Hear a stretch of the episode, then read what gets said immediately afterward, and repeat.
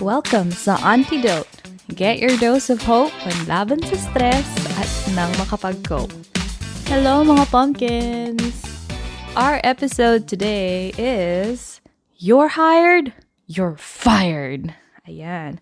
What employers look at to keep you hired, not fired, and what's the boss's perspective when firing people?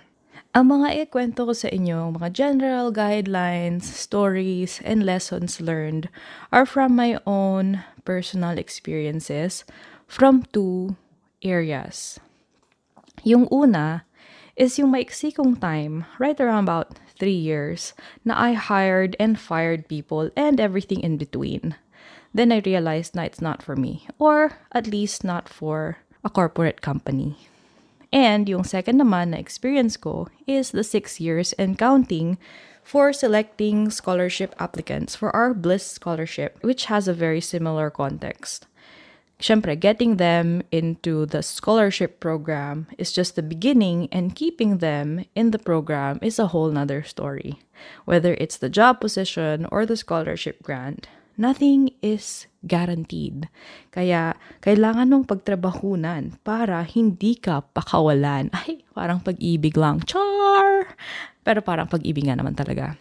Ayan. So, umpisahan natin sa mga general guidelines ng mga employers kung ano ba ang mga hinahanap sa employees. Isa sa mga challenges ng pagbata ka pa and say you've already graduated, finished school, or maybe you're still in school, this is something that you'd want to learn from earlier on para alam mo kung paano ma-meet yung expectations ng employer mo. So, ang mga na-enumerate ko is, first is reliability. Yung reliability is about if you show up on the days or shifts that they expect you to show up. Yun yung pinaka-gist ng reliability. If you're there when they need you there. Tapos, bonus na lang kung if they ask for you sa mga araw na, you know, you need to fill in, and if you're there too. Pero yung primary talaga na kailangan yung punan na responsibility nyo as an employee is you're there when they need you there. Yun ang pinaka-importante. Talagang bonus na lang talaga kung makatulong pa kayo sa ibang shifts or days ng work. Pangalawa is yung performance. Performance in terms of your quality of your work and efficiency of your work. Quality kasi kung yung ginagawa mo ba na output mo sa work or kung ano yung mga primary roles mo, nagagawa mo ba siya ng maayos? Nahihit mo ba lahat ng target para doon? Efficiency naman is kung nagagawa mo siya ng mas mabilis. One of the things that you have to give yourself a little bit of slack is pag umpisa ka pa lang, talagang hindi ka pa mabilis magtrabaho. Efficiency is not yet something that you will be really good at pag umpisa, lalo na pag first job mo. Kaya huwag kayong masyadong ma-stress doon. The most important thing about starting a job is the quality of the work that you do is good to excellent. Kasi once naman na paulit-ulit nyo nang ginagawa itong klase ng work na to, you get faster and faster and faster over time. So, quality and efficiency of work is important sa performance. Pero as a beginner, always think that you have to work on the quality of work first, then efficiency comes next. Ayan. Also, a part of performance is you can work independently. Merong mga work talaga na they have to work on, you know, they have to work by themselves throughout the time. Kasi pwedeng task-based yung ginagawa nila, skill-based, tapos mainly parang talagang sila lang talaga yung gumagawa. A lot of the other types of work though, you have to coordinate things with other employees, diba? Or sa boss mo, or sa team mo. Ayun. So, when I say when you work independently, is you get to do your own tasks independently. Yung mga task mo mismo. Merong mga ibang projects sa work na is reliant upon other people din. As long as you can do your part independently, then you should be good. Kasi nga, wala ka nang magagawa kung hindi pa, hindi pa magawa ng iba yung parts na kailangan nilang gawin. You can start some other things na you can do. Tapos siguro, you can just ho- put those other things on hold if you're waiting for other people to do their parts. Ayan. Also, another tip din dyan, at the beginning, if you're also new, hindi ka pa talaga makapag-work independently kasi you still need to be trained. So, don't be too hard on yourself sa performance mo sa beginning kasi you'll always need to put in a lot more time, energy, and effort sa umpisa for your performance until you can actually do things on your own. Kaya, don't be too hard on yourself. Everybody that you know of who are experts now have all started from being a beginner. Kaya, give yourself some slack. Eventually, you will get there. Ayan. Okay, number three is open to feedback. Being open to feedback lets your boss know that you are open to learning, that you are willing to listen to their feedback to make you better as an employee or maybe even better as a person. Ako personally, accepting feedback and building on those feedbacks, for me, is the primary thing that I look for when I hire them. Kasi I'd rather have beginner employees that are open to feedback than those experts and specialized na kapag sinabihan mo na this is how we're changing things and this is how we're gonna work towards it. Tapos ayaw nila kasi alam na daw kasi nila yon. Hindi na daw nila kailangan ng training, hindi na nila kailangan ng orientation kasi alam na daw nila. So how can you teach those people if they're not even open to learning? They're not open to feedbacks. Ayun. So ano lang, general general rule lang talaga sa buhay siguro. If you want to improve on anything that you want to do, kailangan mo talagang makinig sa feedback ng ibang tao. In terms of ibang tao, that means people who are already in that area or have already developed that skill. So, kunwari, example lang, kasi feedback is one of the things na ginagawa nila sa Toastmasters, and Toastmasters is a public speaking club. So, there, when you speak there, they give you feedbacks. The feedbacks that you get are from fellow speakers. Yung level ng speaking doon are from the beginners all the way to professional speakers. So you get feedback specific from people who are already practicing the skill. So pag sinabi nila na itong ginagawa mong to, maganda siya, pagpatuloy mo yan. Tapos ito naman na ginagawa mo, it's a good start, maybe change it this way. Those feedbacks are valid. So you always have to make sure that the feedbacks you get, depending on the skill that you're working on or the career path that you're doing and pursuing, is based off of somebody's feedback who's already skilled in that area or is already in that field of career. Always qualify people who are giving you feedback. Ayun. Um, number four is flexibility. Depende sa area ng work mo and the pace of it. Meron kang kailangang uh, flexibility in some ways. Kasi minsan, things just don't work out that way. Ako, we work in healthcare. And talagang, wala ka talagang mapaplano sa buhay. Kahit gaano pa, ga, kahit gaano mo pa itry i-control, hindi mo talaga magagawa yon. And for me, being a control freak, that was a really hard lesson for me as an employee. Hindi ako open sa hindi ako open sa mga ganong changes throughout the day. Siguro kasi because of the fact na I was still new and I was very ideal and I thought na, oh sige, papasok ka sa hospital, tapos parang everything will go smoothly, diba? Tapos magiging okay na. Although na-experience ko siya nung, nung college ako while I was in nursing school, na hindi mo nga napaplano yung, yung araw mo as a nurse, hindi ko pa siguro masyadong na-embrace yung fact na yun. Kasi estudyante pa lang ako. Pag if, thing, if things went downhill, hindi na ako masyadong nai-involve. Kasi nga, may iba nang magte-take over nung ganong situation. Kasi nga, estudyante kami. So, nung nag, ah, nagtrabaho na ako, tapos hindi ko makontrol yung araw ko, nai-stress talaga ako. Hindi ko makontrol in terms of, kunwari, ito, meron akong naka-assign sa akin na walo or sampung pasyente, di ba? Yung walo or sampung pasyente ko, yun lang talaga, doon lang ako nakafocus. Tapos bigla kang hasabihan ng boss mo na, oh ano Diana, after mo dyan pala, meron kang admission mamayang midnight, tapos may admission ka din mamayang ano, siguro darating mga four A M Sabing ganun. So, parang nakakainis. Diba? Na, nakaplano na nga yung ano ko. Parang, ito na nga lang yung gagawin ko, dadagdagan mo pa. Okay. Sige. Okay. Fine. Okay. Sige. Hinga-hinga lang.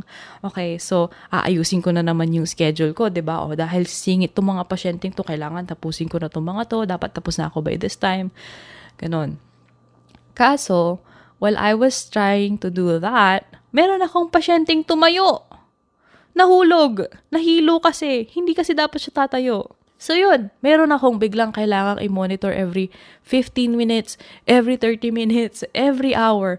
Tapos on top of that, kasama ko pa, may kasama pa rin yung dalawa na kailangan kong i-admit ng twelve midnight tapos four in the morning. Diba? Tapos, ay, pagdating ng alas sais, kasi hanggang alas siyete yung shift ko noon, from seven P M to seven A M, pagdating ng alas sais, lalapitan ka pa ng physical therapist. Nasabihin, oh, ito yung mga pasyente pala na kailangan kong i-exercise ng ganitong oras. Kailangan ready na sila by seven. Parang, hindi pa nga ako nakaka-catch up sa mga nangyari ngayong gabi. Tapos, kailangan ko pang asikasuhin itong mga to. So, a lot of the times before, nung nag-uumpisa pa lang ako, talagang napapatagal lang shift ko. Imbis na tapos na ako ng alas siyete or ano, seven thirty, ganun. Napapatagal talaga. Umabot ako halos isang oras akong nandun just to catch up kasi hindi ko pa alam kung paano ko didiska- didiskartehan yung mga yun. And it was very, very, very stressful. Tapos yun, until yun nga, nung in-embrace ko na yung fact na talagang kahit anong gawin ko, talagang, sa, talagang kahit anong gawin ko, may mga araw lang na hindi masyadong busy at karamihan talaga, sobrang busy talaga. Kaya, natuto ako na every time I do something, sige, sulat ka agad, sulat ka agad, para hindi na ako mahuli, para wala akong mamiss. Ayun, eventually, natutunan ko naman na i-embrace yung flexibility ng work, tapos pagka ano, imbis na parang sa loob ko, nagreklamo ko, hindi na, parang okay, go, dun ako natuto na maging on the go, sa flexibility, na pagka kunwari, bigla akong tinawagan ng ano, sa day off ko. Tapos sabi nila, oh Diane, kailangan ka ng ano, seven in the morning, ganun. Tapos, okay, ano na ako, sige, ano na, ready na ako. Imbis na magreklamo ako, parang, sige, okay, go na lang, punta na lang ako.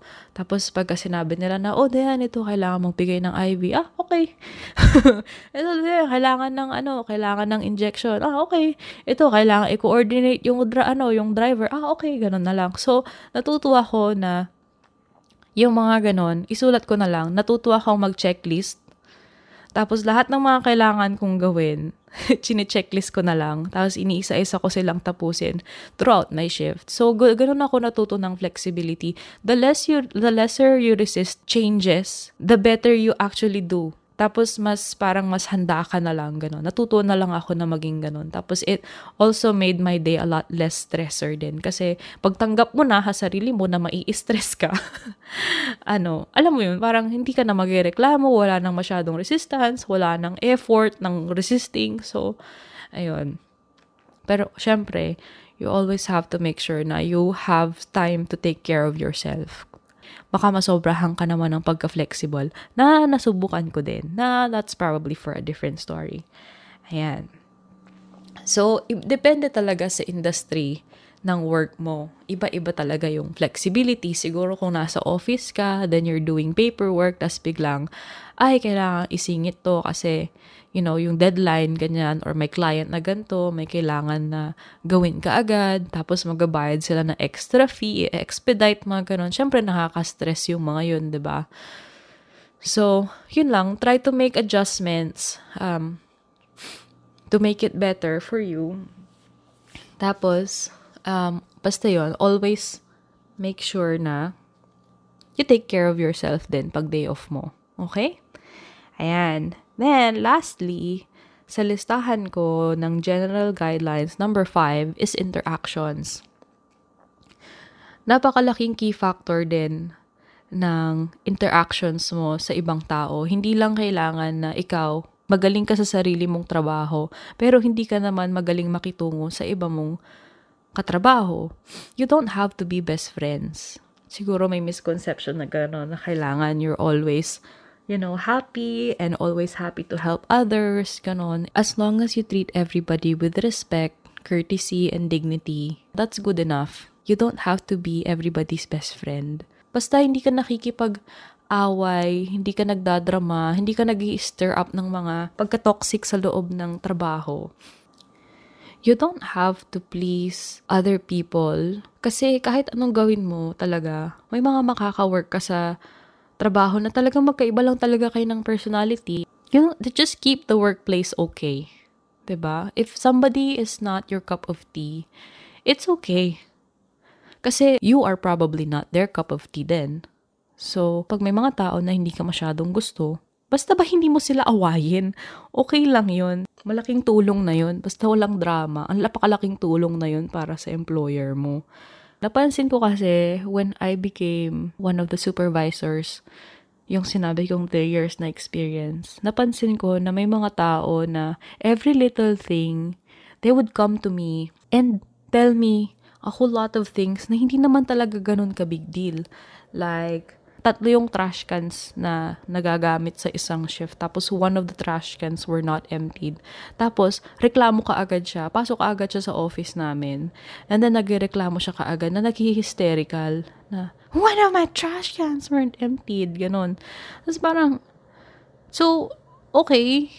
Did you talk to the person before? Diba? Kasi napansin mo na ba? Kasi sabi niya, napansin niya na daw, nung nagka-transfer over down ng shift, they were doing the walkthrough, parang sinabi na, oh, ito si patient kung ganito, ito yung nangyari all day, ganito, ganyan, ganyan.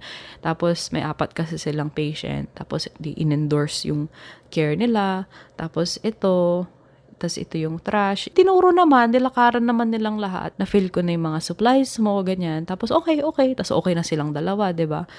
Tapos yun nga, tapos na-miss nga nila yung isang trash na hindi nga na-empty. Tapos sa amin nga nagpunta, tapos nagalit siya. Di sabi ko sa kanya, okay, well, why don't you, sabi ko kasi dahil you did your walkthrough and you didn't notice it, sabi ko, why don't you do it next time? But like, if you ever work with her again, if you notice it then, sabi ko, pansinin mo na lang next time talaga para hindi na ma-miss. Then it's gonna be up to you guys if you're if she's gonna do it or if you're going to do it for her. Kasi that's why you're doing the walkthrough so that you know that everything is in order. Sabi ko ganon. There are days that are busier than others. May staff members kami na pagka nakalimutan yung trash na ganon or may nakalimutan lang na iba-ibang parts lang, hindi naman karamihan. Um, yung paisa-isa lang na may nakalimutan sila, a lot of them would just say, like, oh, that's okay, I can do that kasi I know busy sila ng umaga. Tapos yung iba pa nga sinasabi na hindi ko nga alam kung paano sila nakakapag-work ng umaga kasi kung ako mag-work ng umaga, hindi ko kaya yon. So may iba, talagang understanding sila na sabi nila parang, okay, ako na lang gagawa. Pero that specific person, palagi niyang ginagawa yon. Okay, tas the following day na naman, may na-miss na naman yung taong yun. Tapos sa amin na naman, sa amin na naman nireklamo. Tapos hindi niya talaga kino-confront yun.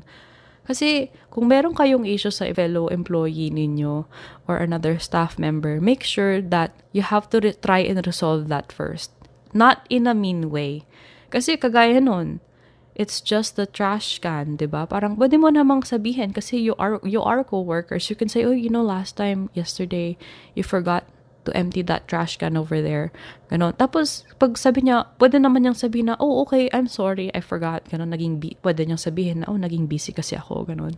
Pero, may, kasi nga, karamihan din sa kanila, I know that the person na sinusundan niya sa umaga is somebody that who accepts feedbacks really well. Kaya ako ini-encourage yung panghapon na kailangan mo siyang kausapin. Kasi, pag sinasabihan namin yun, yung, umag- yung morning person na yun, she always does it. Sabi niya, ay ganun, nakalimutan ko pala. Sa susunod, pagka may makalimutan ako, sabihan niyo ko para alam ko. Sabi niya ganun. So, ayaw niya nang wini-withhold sa kanya pag nagkakamali kasi that's her way of growing. Tapos, yung isa naman, talagang, ewan ko ba, talagang magaling lang talaga siyang mag-stir up ng drama.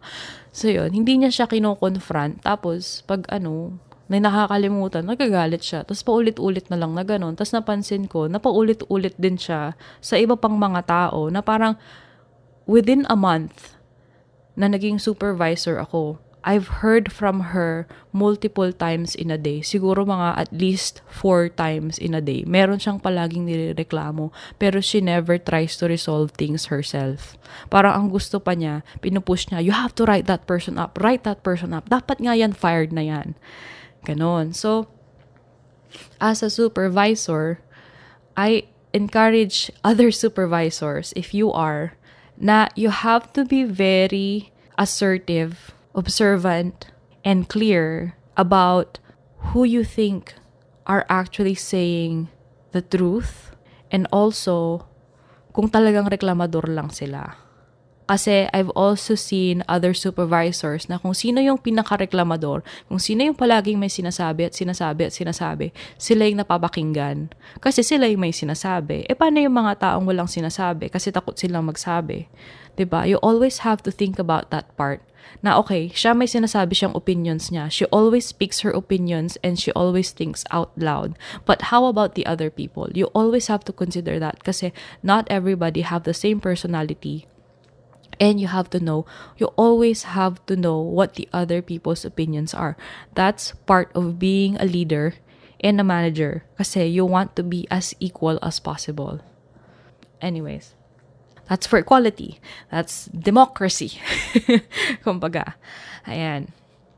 So, interaction. So, napansin ko talagang siya, drama queen lang siya. So, I've learned to filter out the things that she was actually saying na nonsense versus the things that she says that actually matters. So yon, you have to filter out the things that matter. Also, siguro isa sa mga talaga nagka-catch din ng attention ko pag alam ko na yung staff is just always doing her work on her own, she's very independent, ganon. Tapos, then she says something.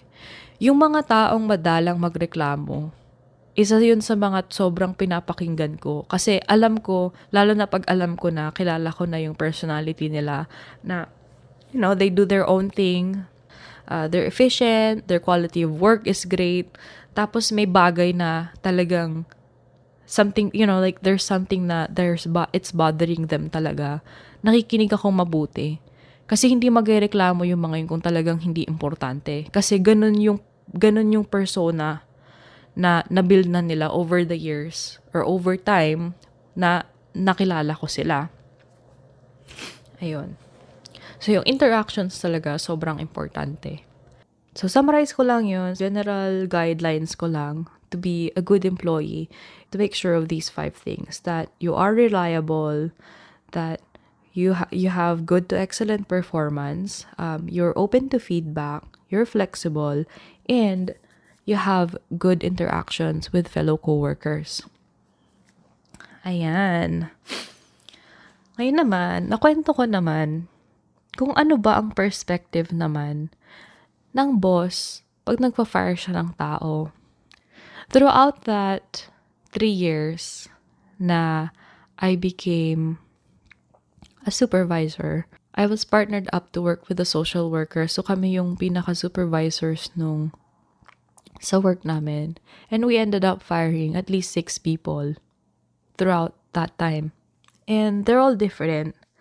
Iba-iba yung impact ng mga yun sa akin. Tapos, mahirap siya, lalo sa umpisa. Um, sobrang hirap. Kasi depende sa sitwasyon yun, tsaka depende sa naging sitwasyon ng um, employee mo, ganon. And they all have different backstories. Siguro yun ang Yun ang nagpapaiba sa experience namin na pagka-fire. Between me and the social worker partner that I have at work, she can handle very difficult conversations, lalo na pagdating sa employment. Ako hindi ko kaya. Hindi ako masyadong magaling doon. I can talk about difficult conversations about life. If somebody has to talk about, you know, being switched to a ventilator, or, you know, like end of life, mga end of life paperworks that needs to be filled out. Yung pagplano ng funeral ng family while their family member is still in the I C U. Yung mga ganong conversations, kaya ko yung life situations na ganon. Pero yung employment situation, tapos yung thinking about the financial impact sa family, hindi ko masyadong kaya. Kasi siguro ang primary difference ng comfort level ko when I talk to people about life decisions versus yung magpa-fire ka ng tao. Sa life decisions kasi, I try to give them options so that these life events or health situations becomes easier for them. Ayun, quality of life is what I am thinking of pagka life decisions. So I think that's why para sa akin, mas madali sa akin yung mga ganong conversations because I can show them what is the pros and cons of things and what are they expecting na. Na ito na yun eh, parang I help them decide on how they're going to transition from their normal to their newer normal. They could still live, you know, like as active as as much as they can in a more comfortable way. Yun ang difference ng pag magpa-fire ka ng tao siguro, kasi firing people is not, there's not really much of a choice. Kasi a lot of times, their case has been built up to a point na yun nga, mapafire na sila. So, it's actually not much about giving them options, but it's just letting them know na, sorry, you're fired kasi this happened. And a lot of times, these are already anticipated nung ano, employee. Ang mahirap sa pag magka-fire ka ng tao, lalo na pag alam mo kung ano yung mga pinagdadaanan nila, alam mo kung ano ang responsibilities nila sa family, at alam mo na the changes in their attendance, their performance, their interactions sa co-workers nila or just in work in general is due to something that you know about. Sobrang hirap. Sobrang hirap. Kasi a lot of things we can't really control. And meron kaming mga ibang experiences na no matter how heartbreaking it is, you know, it wasn't up to us anymore. Kasi sa H R na yun eh. So if I am to summarize the experiences for firing people, it would be these three. I say first one is firing someone and feeling relief. Second is firing someone na wala ka nang magawa eh. That was up to the H R and feeling relief. And third is firing someone that you wish you didn't pero wala ka ding magawa. And that's the one that really hit home for me na sobrang dami ko natutunan. Ah, i-share ko yun sa inyo mamaya. Ano bang basehan ng employer or ng boss kung yung boss mo is also your employer pagdating sa pagka-fire ng mga tao other than that general guidelines of have to do well at your work? Meron ba siyang ibang mga kinoconsider? Um, una is safety. Kung yung ginagawa mo ba ay safe pa sa mga coworkers mo or sa workplace mo in general. Tapos, what are at stake? Pagka kunwari, hindi ka pumasok or pag di mo ginawa ng maayos yung trabaho mo, anong kinakalabasan nun? Ano mga naaapektuhan? Naaapektuhan ba yung pag-submit ng mga project sa deadline? Kailangan bang mag-cover ng ibang mga employees para sa mga na-miss mo na araw or sa mga na-miss mong trabaho? Lastly, siguro sa business reputation na kung paano maaapektuhan yung reputasyon na ng business or yeah, kung ano man yung work na yon, kung dahil sa kanya dahil sa kanya magkakaroon ba ng ano bad reputation ng ang business, 'di ba, or bad reputation ba sa mga clients, uh, sa mga patients or sa mga iba pang mga business partners, sa mga, mga stockholders kung merong mga stockholders. Yun yung mga una na mga tinitingnan nila. Share ko na yung experience ko ng pagka-fire ng tao. Yung una, ang naaalala ko doon, sobrang dami niyang absences.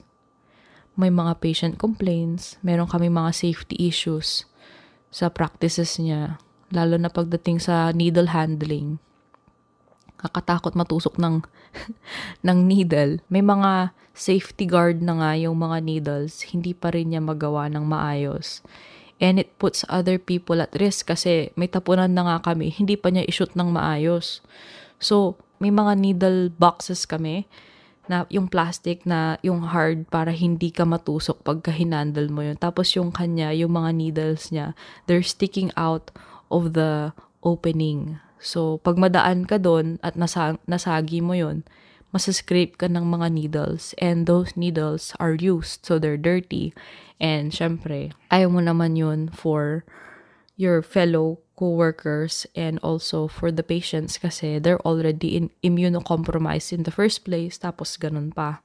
He had a lot of absences, tapos he also had tardy times. Tapos ilang beses na din siya nakausap tungkol doon. And what's at stake for that is kapag hindi siya pumapasok, nagkukulang kami ng staff, di ba? So, hindi namin ma-accommodate lahat ng pasyente at the same time kasi kulang nga ng staff. And a lot of times, ako yung tinatawagan nila na pumasok para sa shift na yun. Kasi even as the supervisor, I was flexible enough to work as a technician and also the nurse on the floor.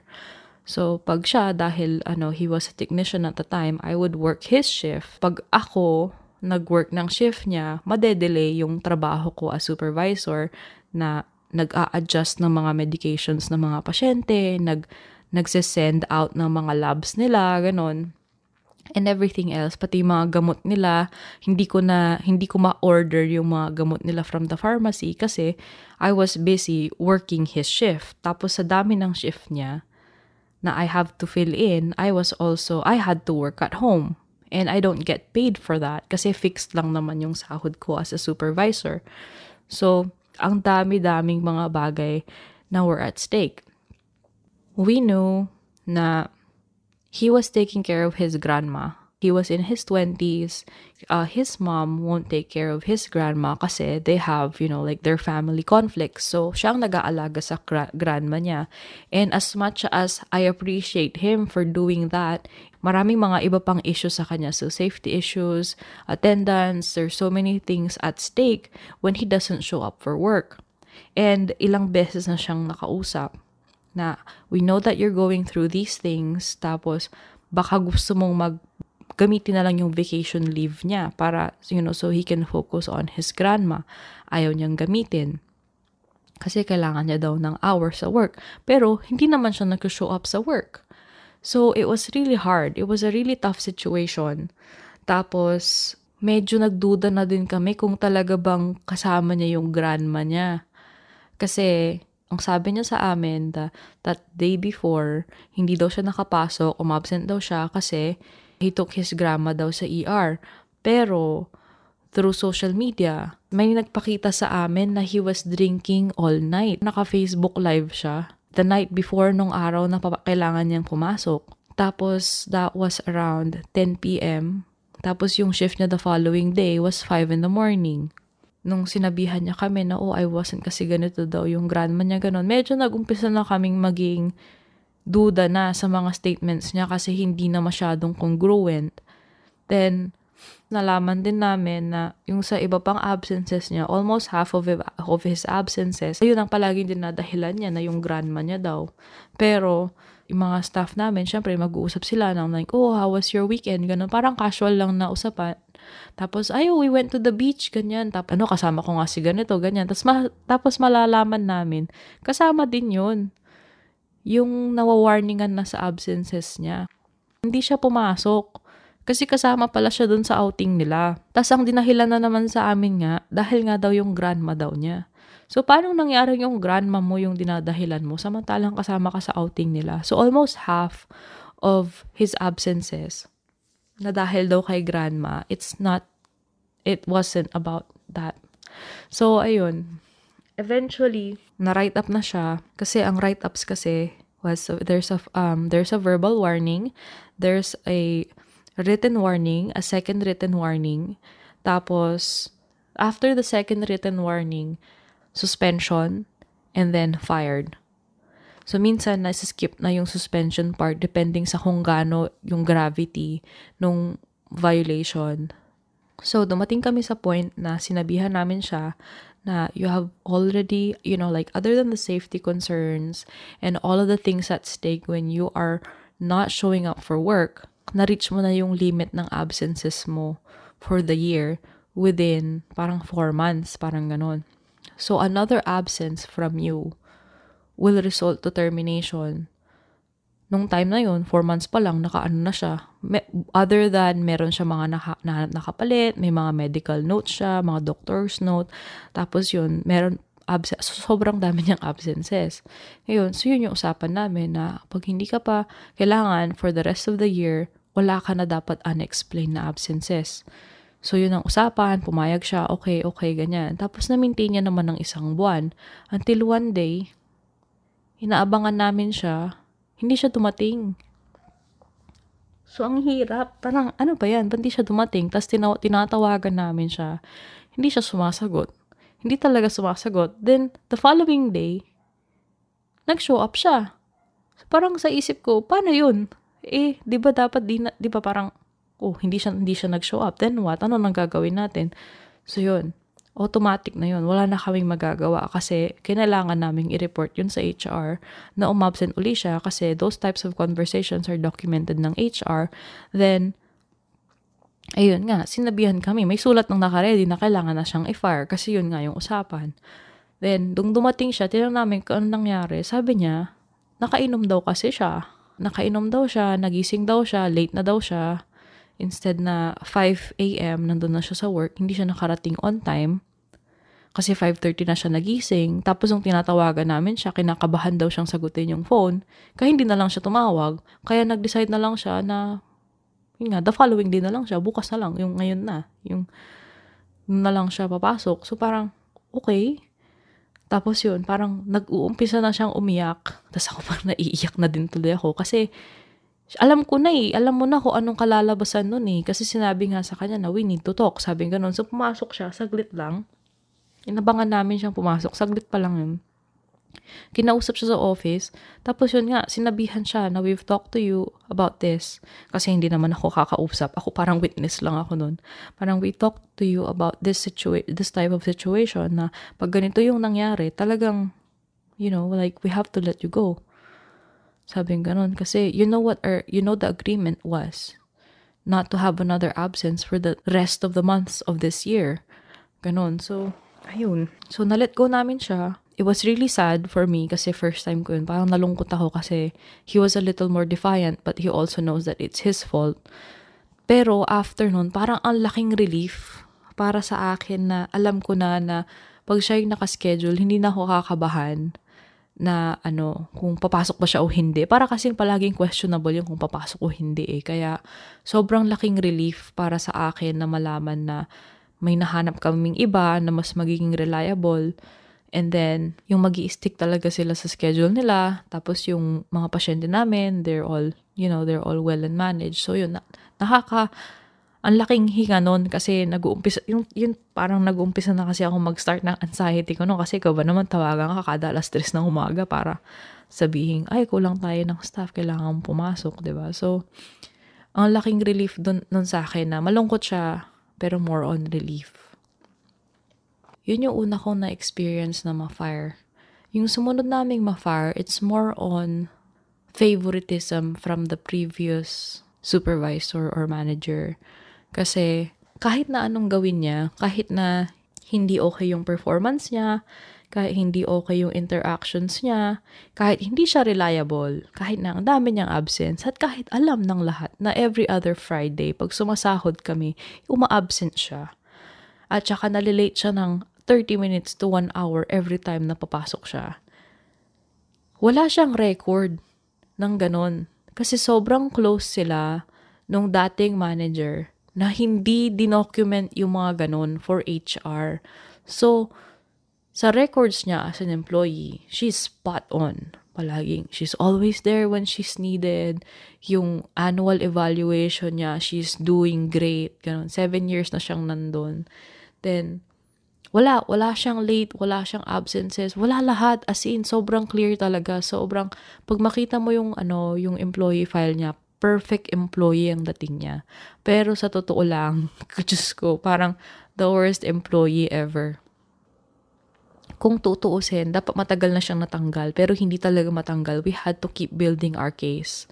Tapos parang sobrang stress na stress na yung staff kasi nga alam nila na ay, hindi naman mag-show up yan o kaya mag-show up man, palaging late, ganun. So, ayun lang, it took a lot for us and for the team to, you know, like parang pagtyagaan nyo pa ng konti, di ba? Parang, di, oh, kasi yun nga, pagtyagaan lang natin ng konti kasi wala talaga siyang records eh. Hindi ko naman masabi, parang, pagka kinakausap nila ako na bakit ba hindi pa nafa-fire yan samantalang ano, mas madami pang absence yan kesa yun sa, kesa dun sa unan yung finar. Sabing ganun. Eh, kaso nga, wala nga kasi siyang records. Hindi ko nang pwedeng sabihin na wala kasing records yan. Di ni-record ng dating manager, di ba? Parang, di ka naman pwedeng mag-umpisa ng chismis na ganun. Kahit na totoo. So, sabi ko lang, basta magtyaga lang kayo. Just, you know, like, just, just do your work for now and, you know, like, everything will fall into place and stuff, ganyan, okay lang.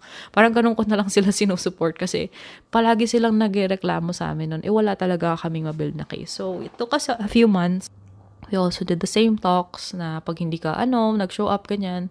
And of course, you know, she was late as usual and absent as usual. So, ayun, eventually, natanggal na din namin siya. So, yun naman, yung firing experience na yun, yun talagang sobrang relief talaga yun. Parang finally. Kasi yun yung parts ng work na nakakainis, na hindi mo alam na totoo pala. Kasi there's a lot of politics going on sa work na I guess you never really learn from school. And favoritism, nepotism, nepotism is a, as a social word. Um, it's favoring your relatives or family members sa work. Yung naipapasok mo sila kasi kamag-anak mo sila, di ba? Or kung may mga friends ka, ganon. And then, they put in a word sa boss para ma-hire, ganon. So, that is uh, nepotism. So, nepotism and favoritism is a real thing sa work. And a lot of people who get away with it pag boss, yung boss nila is really close to them. And I really hope na yung mga boss, before they become bosses, I hope that they actually get trained to be one. Kasi for you to become a boss, you can't be hanging out with some people sa staff mo or sa co-workers mo. It's either they're all going, then you go, or you don't go at all if only some of them are going. Kasi you have to be equal all the time. So kung sila, hindi ka pwedeng ano, hindi pwede na mag-join ka sa mga parang sa mga tatlo or dalawa lang naka-work mo, lalo na pag boss ka na. I mean, it's okay if you all have the same role sa work na mag-hangout kayo. Pero if your boss, di ba, pag yung boss hang, that would hang out lang sa dalawa or tatlo or sa ano lang, parts lang ng group ninyo, hindi magandang tingnan kasi ano yun eh, it would cause bias. Parang, or even if it doesn't cause bias, people would think that your decisions are biased because you hang out with those people more. So, it's more like parang favoritism siya. And I've seen that a lot, and which is really sad kasi it's not professional.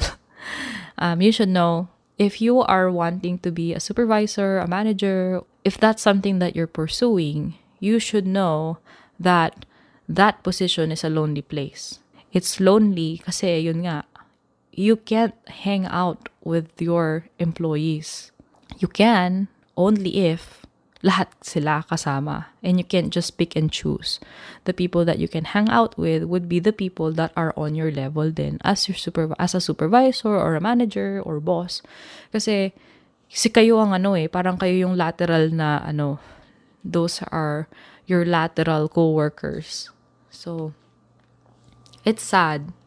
And siguro isa yun sa mga bagay na hindi ko na nagustuhan kasi it was really sad. Parang I used to hang out with them when I was just a nurse. And mag-hike kami, lalabas kami, mag-white river rafting, mag-picnic, ganon. And then I, when I became a manager, syempre, not everybody as my co-worker was my cup of tea, so I won't hang out with them. Tapos nung naging boss ako, I don't wanna be hanging out with the ones that I used to hang out with kasi nga, mapagkakamalan naman ako na I favor them more than others. So, ayun. Yun ang hindi maganda sa ano, na kailangan yung i-ready yung sarili nyo sa politics ng work. Ayan. So, yan yung first two na kwento ko. And lastly, ito siguro yung sobrang pinaka pinaka masakit sa lahat ng finire namin. At saka, huli din to na nakasama ako sa pag-fire. Tapos, sobra akong daming natutunan na lessons na about life and employment and siguro just in general financially. Um, meron kaming staff member na um, only daughter siya. Tapos, inaalagaan niya yung mom niya na medyo sakitin na. Then, one time, parang hindi na lang siya nakapasok. Tapos, nagtaka kami kasi she's usually there all the time. Talagang very reliable siya. She has good work performance. She has really good interaction sa mga patients, sa mga coworker, ganun. Then, she couldn't make it to work. Tapos ang sabi niya may sakit siya. Then, so we were waiting kung ano magiging updates kasi sabi niya she'll let us know. Then, but around the following week, sinabi niya sa amin na ang sakit niya pala is breast cancer. So, kailangan niya daw na mag-take off from work. So, maggagamitin niya yung leave niya. And then, kailangan gamitin yung pagdepende sa kung gaano katagal after ng surgery and um, chemotherapy. Siguro baka gamitin niya ibang benefits from work. So, that took a while. Mula nung nakausap namin siya, we got a doctor's note na kailangan niya mag-leave for the next two months, ganun, to help her with, you know, yung treatment niya. Then, another two months, another three months, another two months, another month, ganun. Hanggang sa umabot sa point na hindi pa rin talaga siya okay to work. So, she already used up yung benefits niya from work na short-term disability, long-term disability, tapos yung, yung leave niya na-maximize na. So, yung ganun, kailangan namin kausapin yung, yung H R kasi kung anong gagawin. Kasi kinukumusta na din kami ng H R kung ano na kasi it's about time na na kailangan mo ng mag-hire ng ibang tao kasi we, were, we weren't hiring anybody even if she wasn't on our schedule kasi batas kasi yun dito na you have other jobs are protected while they're on leave. Eh, kaso na-maximize na yung leave and we're on that point na kailangan na namin mag-hire ng bagong tao. Pero hindi kami sure. Hindi kami sure kung okay na ba siya para bumalik or kailangan na namin mag-hire ng bagong tao para sa posisyon niya. Kasi kailangan, we have to do it ng yung tamang timing. Kasi if we hired somebody before she even, before her leave expires, baka makasuhan kami kasi wala na nga siyang babalik ang trabaho. Pero yun nga, Uh, kinailangan daw namin nakausapin siya kasi kailangan namin kumustahin kung ano, kung makakabalik na ba siya ng work. So, yung una naming tawag, tinanong ako, nung ano, nung kasama ko, kung um, sinong kakausap, kung ako bang kakausap o siya, sabi ko na ko, parang hindi ko kaya yan. So, tinanong niya kung kumusta siya, di nag-usap kami, naka-loudspeaker, sabi niya, hey, this is ganito, tas, you know, I'm here with Diana, and, you know, we were wondering how you're doing, ganun. Tapos, ang sabi niya, ano daw siya, parang nahihilo pa daw siya kasi ano pa rin, nagkikimo pa rin daw siya. Tapos, medyo nasusuka daw, hindi daw maganda yung pakiramdam niya, ganun. Tapos, may mga nakaschedule pa rin daw siyang mga chemotherapy na treatments.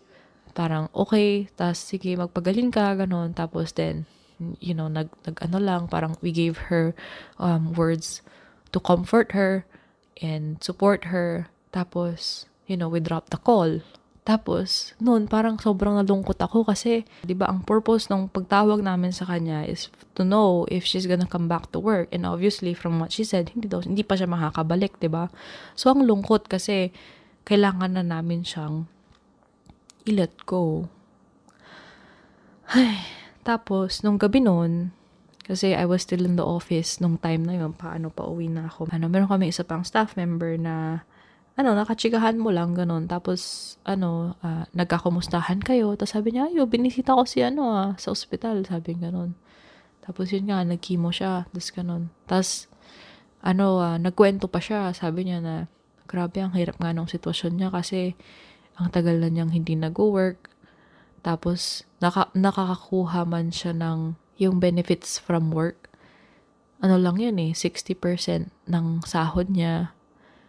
And hindi naman, sabi niya, sixty percent lang ng sahod. Yung sahod niya nga mismo kulang na, tapos yung sixty percent nga, mas lalong kulang. Pero mas mabuti na kaysa wala, sabi niya. Pero yun nga, pinapaalis na sila sa ano, sabi niya, pinapaalis na sila sa apartment niya kasi ilang ilang buwan na silang hindi nakakabayad. Tapos yung mama niya, mas nagkakasakit kasi wala siya sa bahay kasi siya mismo nasa ospital din.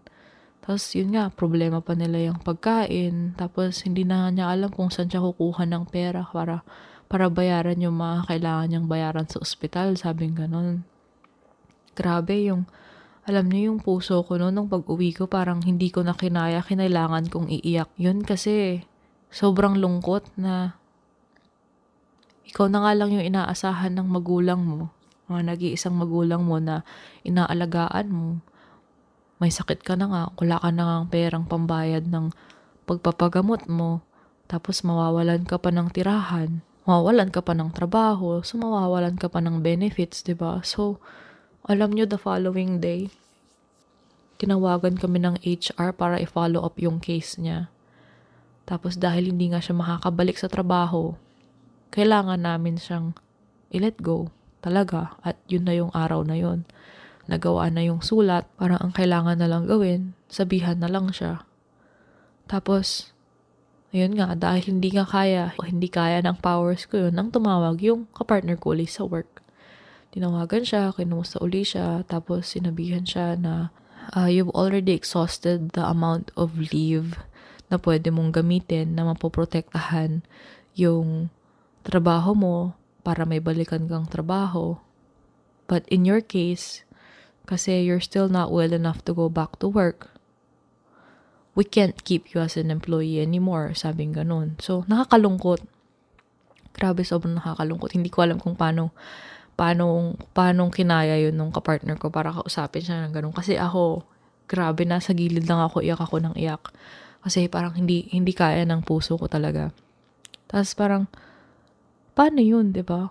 Wala na siyang trabaho, wala na siyang makuhang pera, wala na din siyang, ano, paano yung pagpapagamot niya? Eh, yung, yung health insurance niya nakatali sa trabaho niya. So, wala na nga, mawawalan na nga siya ng pera na nakakuhang benefit sa trabaho, mawawalan siya ng apartment, mawawalan pa siya ng pang, pangpagamot sa sarili niya, diba? Parang sobrang hirap yung sitwasyon na yun, na doon ako napaisip na kahit pala gaano ka kagaling sa trabaho mo, kahit gaano pa kaganda yung performance mo, kahit gaano ka pa ka-reliable, at kahit gaano ka pa siguro sa pagka-fast learner, ganun, and kahit gaano pa kaganda yung pakikitungo mo sa mga katrabaho mo, hindi yun kasiguraduhan. Kahit anong mangyari, kahit na ganun kagaganda yung mga mga records mo sa work, pagka hindi ka makapagtrabaho, ililet go ka nila. At wala kang wala ka nang makukuha, wala ka nang ibang benefits na makukuha unless nagplano ka talaga sa sarili mo para sa mga rainy days talaga ng buhay na ganun. Parang doon ko naisip na, kasi nung time na yun, meron akong insurance eh. Other than meron akong mga insurances from work, ganun. Kino, kin, nag-sign up talaga ako sa lahat sa benefits sa work. Meron pa, meron pa akong mga personal na insurances na parang, gano'n na lang kalaking tulong sana kung meron siyang mga other personal insurances na kagaya ko or kagaya ng family ko, kasi I'm very proactive with those things. Dahil na din sa mga na-experience ko sa mga pasyente ko. Things that people suffer from but are completely preventable. Kasi isa sa mga pinakamalaking stressors mo pagka may sakit ka is not just the physical sickness itself, it's also the financial aspect tied into it. Kasi mas may sakit ka, mas matagal kang may sakit, mas hindi ka makakapagtrabaho, wala kang income, and also, problema mo din yung bills mo sa ospital. So, doble-doble yung sakit mo. Hindi lang siya... Hindi lang doble, parang triple pa, or actually, ang dami. Kasi, syempre, yung physical health mo is already compromised, tapos iisipin mo pa yung pambayad mo sa bills mo, mai-stress ka pa. Then emotionally, diba? And psychologically, para ka na ding natu-torture kasi parang ano ba to, parang kailan ba to matatapos, ano na lang mangyayari sa pamilya mo, diba? So, doon siguro ako sobrang ano... naging, siguro doon na open uli yung eyes ko sa reality na gano'n, na hindi ka pa rin secure kahit na meron ka ng secure, yung kahit na meron ka pang secure na job, kung yung health mo talaga magfa-fail. So, health is wealth, you know, prepare. You have to have, you have to be financially prepared for, for those types of things and situations. And lastly, that your job can replace you at any time na gusto nila. Kasi they won't, they won't hold you forever if they don't get anything back from you. So, yun lang. It was really, really sad. Tapos, it's very ironic kasi finire namin siya before around November. That was around Thanksgiving. Tapos, Pasko, New Year, diba?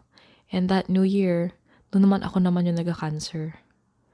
So, parang napa, parang nabalik sa akin yung situation nung na-fire namin kasi parang, oh, functional naman ako, although ang tagal kong naka-recover, functional naman ako, and parang ano lang, hindi ko akalain na ako din mismo makaka-experience ako ng ganong sitwasyon.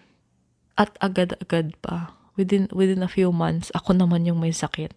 Na buti na lang din, hindi ganon kalala, naagapan ng mas maaga, at saka nagawa ko pa rin namang magtrabaho. Although nahirapan akong mag, mag-recover, hindi, hindi sobrang lala to the point na kinailangan kong mag-chemo. So, I'm still very lucky, pero I think that was the time na talagang nag-change na yung perspective ko when it comes to work. Na if your life is threatened and you're doing something that is not worth dying for, then don't do it.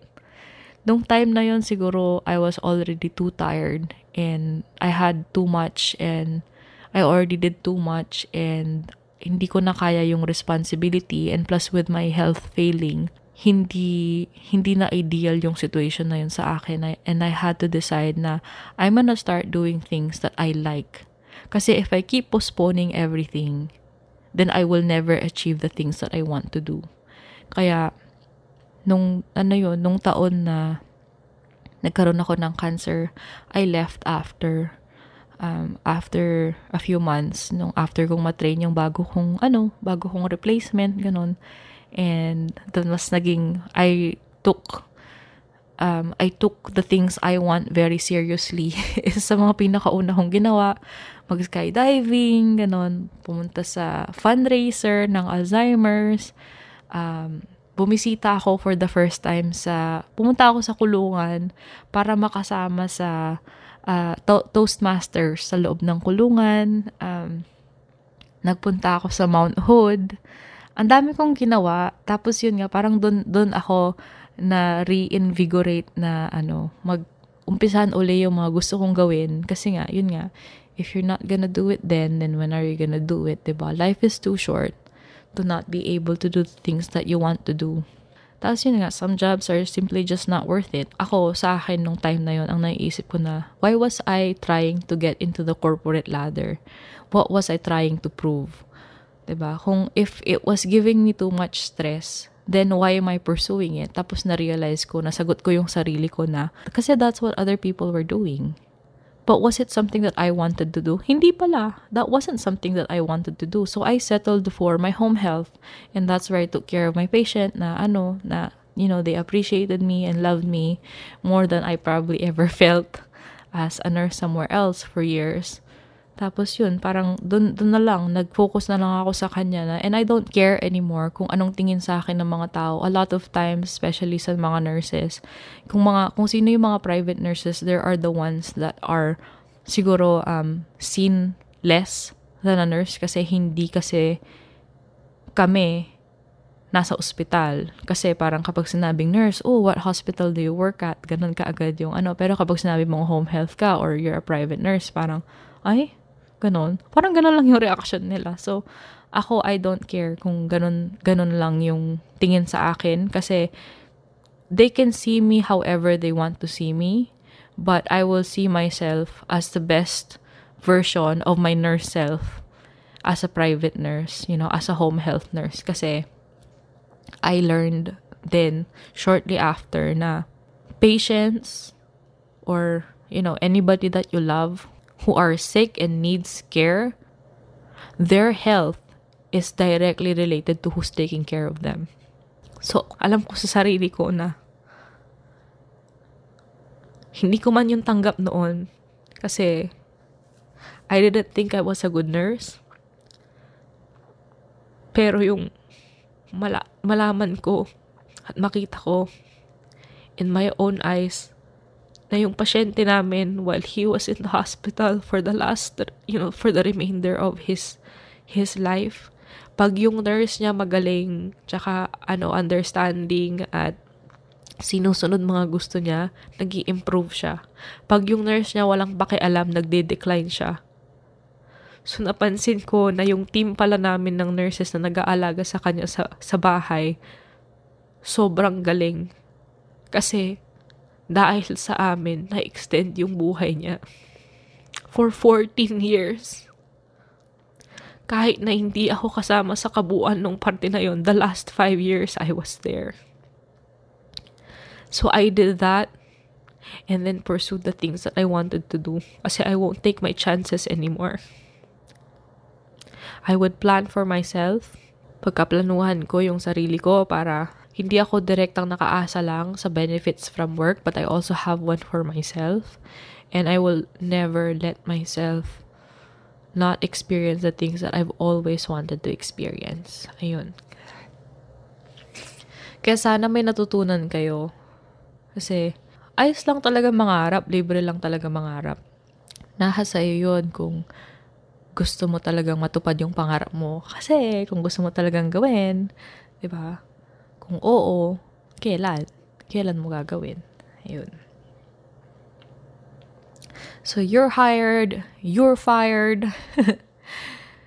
Yan ang kwento ng Auntie D. I hope that you find these um, practical ways to be a good employee, and also if you're pursuing to become a good supervisor, boss, girl boss, go boss.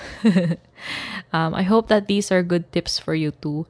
And tas siguro ang best tip ko na lang is always find what what values you hold most in your life and how are you going to achieve those even if you have to go to work. Ayan. Pasensya na kayo sa boses ko kasi may sakit kasi ako, hindi ako pumasok ngayong araw.